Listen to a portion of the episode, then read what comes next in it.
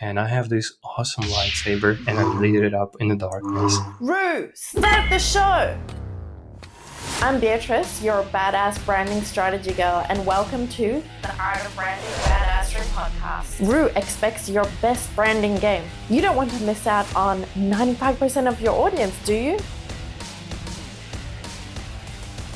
Heck yeah! In today's episode, we're jumping into the art of crafting a magnetic brand persona. And today's guest, well, Rue, steal yourself for this one because we've got one of your frenemies and a LinkedIn legend in the house. A badass ghostwriter, he's built a badass following on LinkedIn, leaving us wondering how does he make the virtual world bow down to his brand? Meet Roman Pikalenko and his sidekick Pinky. Thank you for joining us today. Well, hello there. yes. Yeah. Uh, this is the coolest entrance ever in the history of podcasts, and Exactly. I will bring myself back to the light. But yeah, one second. Come to the light. Come to the Ah. light. you know, the dark side is so much more fun, though. Yeah, But, no, uh, like, For for anyone who is not watching the video or any clips and is just wondering what the fuck is going on, Beatrice here started the recording with my side being completely dark, and I have this awesome lightsaber, and I lit it up in the darkness, full red, for full Sith Lord style. Freaking hell. Mate, Yeah. starting from scratch, as you did with this, is so daunting. And you've done so in so many ways from relocating your life, starting your ghostwriting brand, and like lots of new things. It's seriously impressive. What what keeps you going, dude? Thanks. Well, there are many things that keep me going, but the biggest one, I guess, is it's fun. Like, you know, how when you grow up and your parents tell you, oh, you need to find your purpose in life or whatever, find the job that you love. Well, I feel like this is the job that I found I love. And the job is not necessarily LinkedIn ghostwriting, although I, I freaking love writing, but just this whole content creation thing and working for myself and low key doing whatever I want. Hex, yeah, you gotta have fun with it. Otherwise, you know, Oh, at the end of the day, what's the point? And Yeah. speaking of fun, we both have our trusty sidekicks. Pinky, the flamingo, and Rue, the badass kangaroo, that's brought us together. That's right. How did Pinky come into your life, and what kind of impact does this feathered friend have on your brand personality? Well, Pinky himself came to my life by one of the biggest accidents ever. Um, me and my girlfriend were walking down the street from the grocery store. She literally spotted him on the ground next to the parking lot, just laying there as a toy. It, it is a toy. And I wanted to leave him because I thought some uh, child must have dropped him and uh, they're probably going to want to come back and pick him up. And she insisted, saying, No, this is a sign. You need to take him. So I did. And uh, he was just hanging out in the background, literally in the back of every call, for about three weeks until I realized I have no idea what to name him. I'm an overthinker, so it will take me another uh, 30 years to just come up with a name that I will be satisfied with. So why make a decision yourself when you can just let other people decide? and I created a naming contest for my community. It was like a three round thing. Basically, I posted a picture of Pinky saying, submit your name suggestions, and the best one will be the godparent of that flamingo. Then I boiled it down to 10 names, made another post. Then it was two names, Gary or Pinky. That was a third post. And the fourth one was a LinkedIn Live with Luke Matthews because he's the godfather. He's the person who picked the name Pinky. And that was also the first time I ever met Luke. I never talked to him on the camera before. So it was a really strange way to get to know each other. But yeah, that's how Pinky came to be. I'm so glad she's Pinky or he's Pinky He, because Gary just, yeah, it, it doesn't fit. Gary doesn't fit, and However, me and my girlfriend went to uh, Flamingo Spa not so long ago. There's a spa Yeah. called Flamingo Spa here in in Helsinki, and uh, because it's Flamingo themed spa, they also have a merch store. And Linda may or may not have bought a new Flamingo toy, and because my preference in name was actually Gary, not Pinky, I low key named that toy Gary. But and that's for people who are listening in in the future at this point i may or may not have conducted another naming contest for the middle name of gary i'm thinking of doing that just for fun just like i did for Oh, pinky. yeah. so it could be like gary florenzo ii or something like that. Just because i'm bored and i think linkedin is so saturated with copy paste ai generated bullshit right now i think people would appreciate a bit of random fun Exactly. Like uh, I, I'm so looking forward to seeing that competition and seeing who ends up getting the first place for the name. in, in the name of pride month gary also turns out to be gay and uh, he's pinky's secret lover so there's like a whole backstory there Are you doing a carousel on this? I probably should. I should also make a carousel just on Pinky's origin story because people ask me all the time what's up with Pinky. And I've never made here. Here- Here's a video. Here's a carousel. Yeah, yeah, yeah. No, carousels just are so annoying to make. Um, that's why I have retreated to making just long form text posts. It's too time consuming Um, right now. Yeah, I mean now now video is a thing. But look, going back to mascots, what advice would you give others who are looking to incorporate a mascot or even a unique element into their own brand strategy? Well, that that's the thing, right? It doesn't have to be a mascot. It needs to be some sort of unique element. And it can come in many different forms. Sure, I have pinky flamingos, you have Roo and kangaroos with, with a baseball bat. Uh, but it doesn't have to be an animal, it doesn't have to be any living being per se. Uh, it's just a different way of doing that. I've seen people use color, like Jesse Van Brugel with his purple color. He's like a purple LinkedIn coach branded person. Um, I've seen someone with a rainbow, like Leah Turner. Uh, back Yeah. when I just started, uh, there was Chloe Fox, and she was pushing watermelon funky socks. So that was kind of a thing she was known for temporarily. But it, it can also just be a character without visual representation. And the best example Hmm. here I could give Jason Vana. He has this hashtag sassy Jason that he uses as a tone of voice or like the tone of voice direction for specific posts where he's feeling particularly sassy. If you listen to their podcast, they actually were thinking of doing Honey Badger as their mascot because they're it's rebellious and like an outlaw type of personality which aligns with their agency but then they realized they have this sassy jason character already uh, Yeah. so that works as well was your question how one can use it or how one can find it How one can like find it, incorporate it, make it really meld into their Hmm. brand so that it's seamless. So people just like, you know, you, for example, Luke Matthews, right? They think about like pizza giveaways, they think Luke Matthews Yeah. or flamingos, they think of you. Like it's it's seamless. Yeah and and he also hates bacon that's another thing he, he's known for i think the way you find it in my experience is just think of something completely ridiculous that you think is funny and that you could align yourself with. I mean, one of the reasonings why uh, I picked flamingos and, for example, not otters, another allegedly cute animal, right? Um, was because you literally can't say anything bad about flamingos. They're this neutral animal that doesn't have any dark facts around them. I mean, they probably bite, but who cares, right?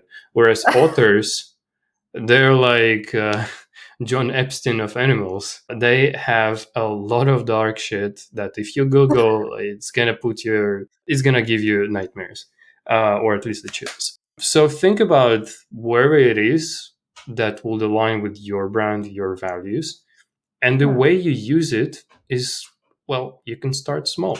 The way I started was just using the flamingo emoji in every comment I left wherever, uh, whenever. And then I slowly added it to my name on LinkedIn. And then I added it to my banner. It was like a small flamingo in the corner that grew a little bit with time. No one really noticed, so I just eventually just slapped it there. And, and it works really well with visual type of characters, right? If it's not visual, find ways to slowly, incrementally implement it in every interaction you have online. It's as simple as that. Like if you were to be sassy Jason, hashtag sassy Jason, use it in your content. That's what he pretty much does, and he's known for it. Oh yeah. And overall, for building memorable brand persona, are there any pitfalls to avoid or uh, secret sauce that you can advise on their journey? Well, things to avoid. Well, definitely don't try to sound like someone you're not. Maybe hmm. novice mm. advice, but think of all the thought leaders or peers in your niche that you really enjoy reading content from and think about what they have and forget about copying their stuff completely because they have their own thing. Like if I have flamingos and you all of a sudden go with a pigeon just because like bird theme, right? Well, you better justify it, right? then you really need to differentiate yourself with a story because my like the way i came to flamingos was also not tactical strategic thing i uh, came up with on the spot in the morning saying this is how i'm going to conquer brand character game not at all it kind of happened yeah. so try to tell a story for sure and try to avoid being someone you're not stories sell, right? Yeah. Whatever I told you right now, you're probably being like, wow, this is awesome. Exactly. Like it, it's there are so many um, you know, people out there trying to copy others and hmm. there's only one of you out there. You just need to understand what really pulls you out there, what really hmm. makes you you. Well, speaking of genuine connections, the genuine connection with your audience is important. How do you stay true to yourself while also appealing to your target market? And how can entrepreneurs find that sweet spot between authenticity and strategic positioning? Because it is a fine hmm. balance. It is a fine balance. And I think, well, it depends on several things, right? one thing that definitely helps me is I don't really care about many things. I don't really care about people judging me or criticizing me or seeing me in a certain view. I know exactly how I want to be seen. And the recent feedback I received was um, direct, authoritative, but still friendly, uh, with a dash of sass. And I think there was something else, but that's kind of how you would summarize me, I would say. And I agree with it fully. So as long as you know how you want to be perceived, th- like ignore the rest. And I'm saying this because there are a lot of people who will get into their head, uh, worrying what other people think and just like forget about it.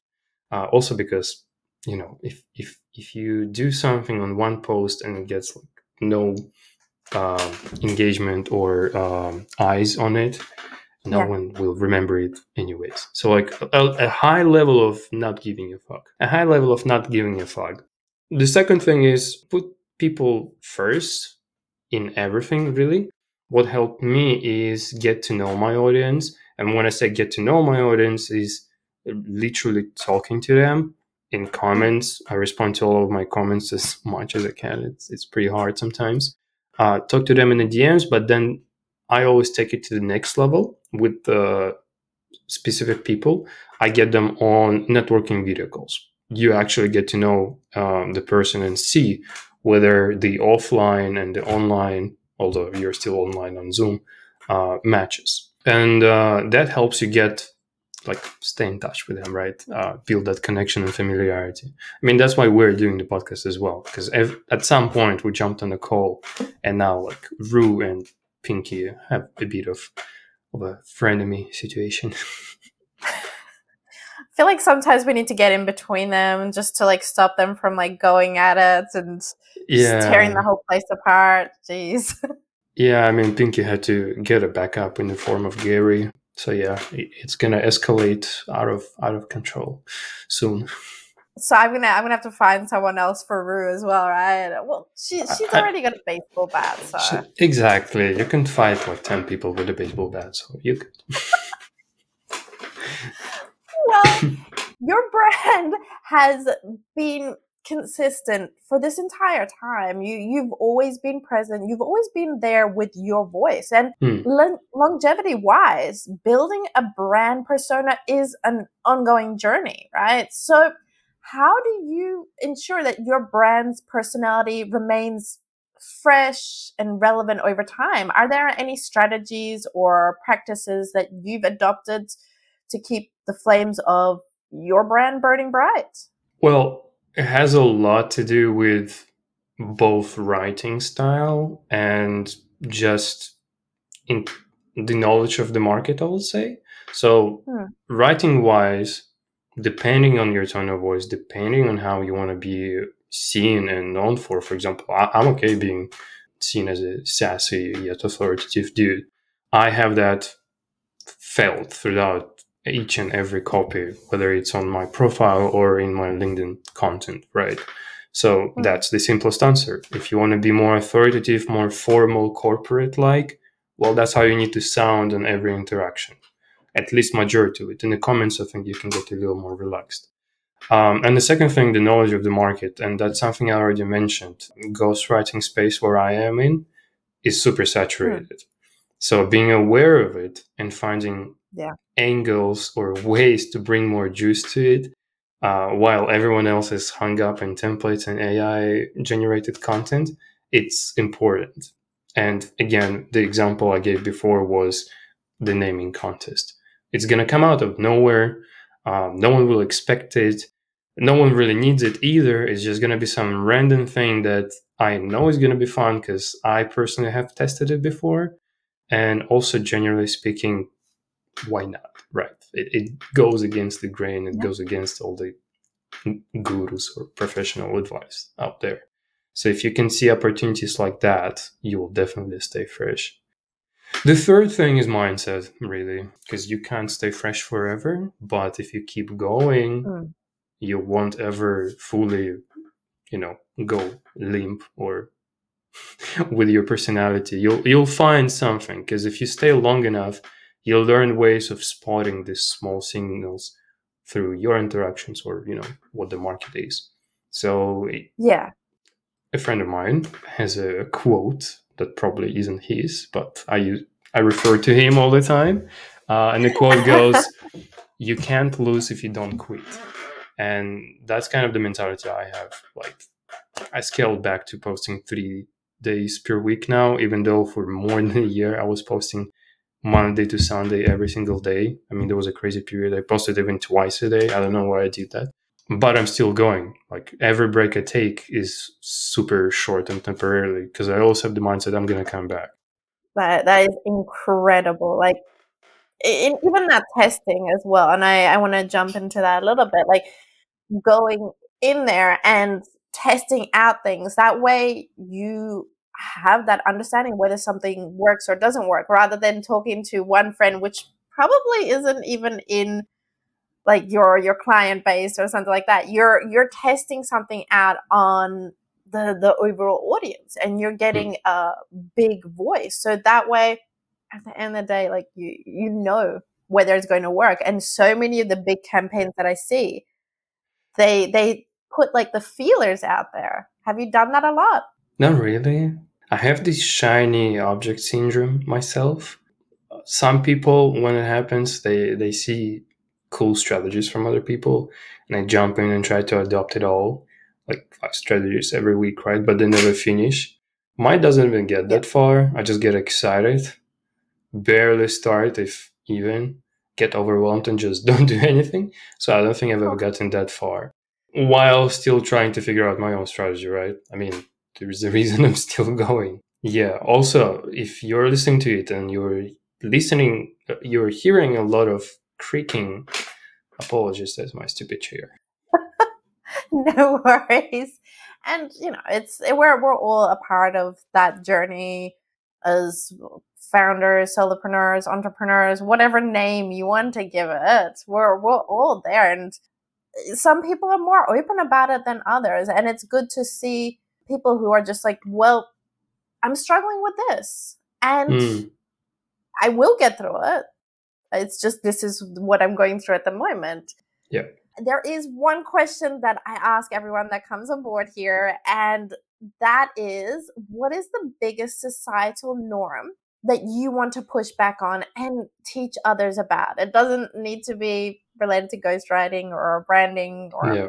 I think well, it's it's not going to be related to LinkedIn branding or whatever we do for a living at all. Yeah. And it has to do with one of my recent posts, uh, which is also based on my living situation. For those that have been following me for a while, and Beatrice, you probably are aware as well, the societal norm I want to challenge here is the fact that you, wherever you live, is if you're a native in this country and you have this sense of pride and uh, ownership as a nation or as a nationality, and this sense of protecting it, preserving it as a culture, I salute to you.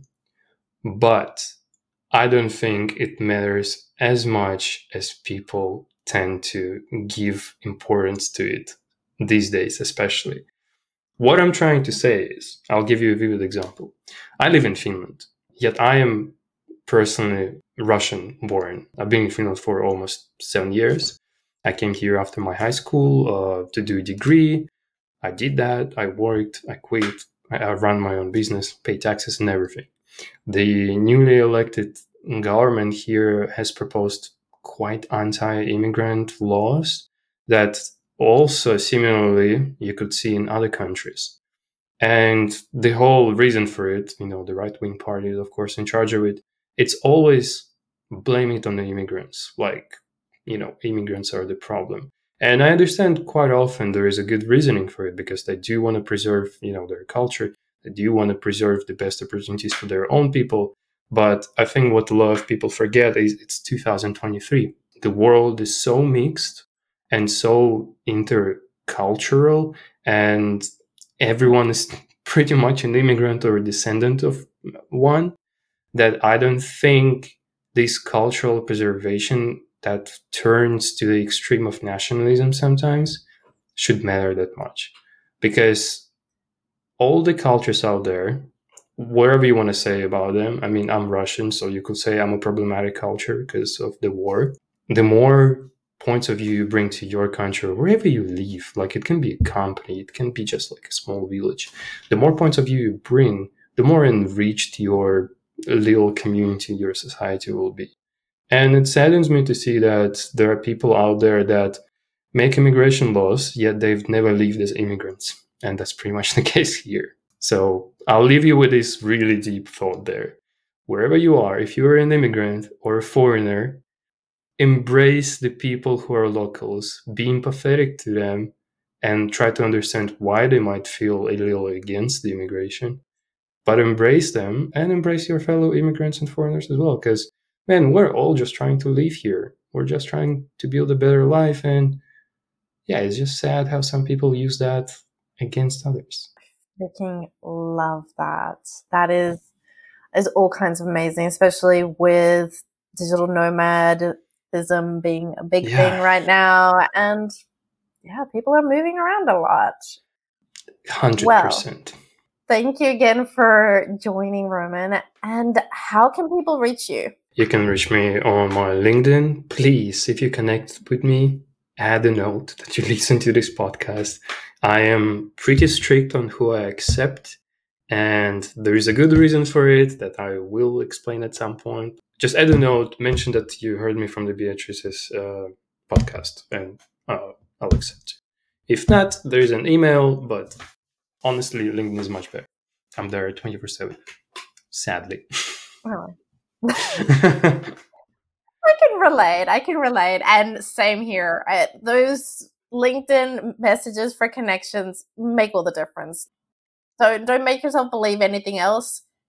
I will add somebody with a connection request, like with a message yeah. before the ones without.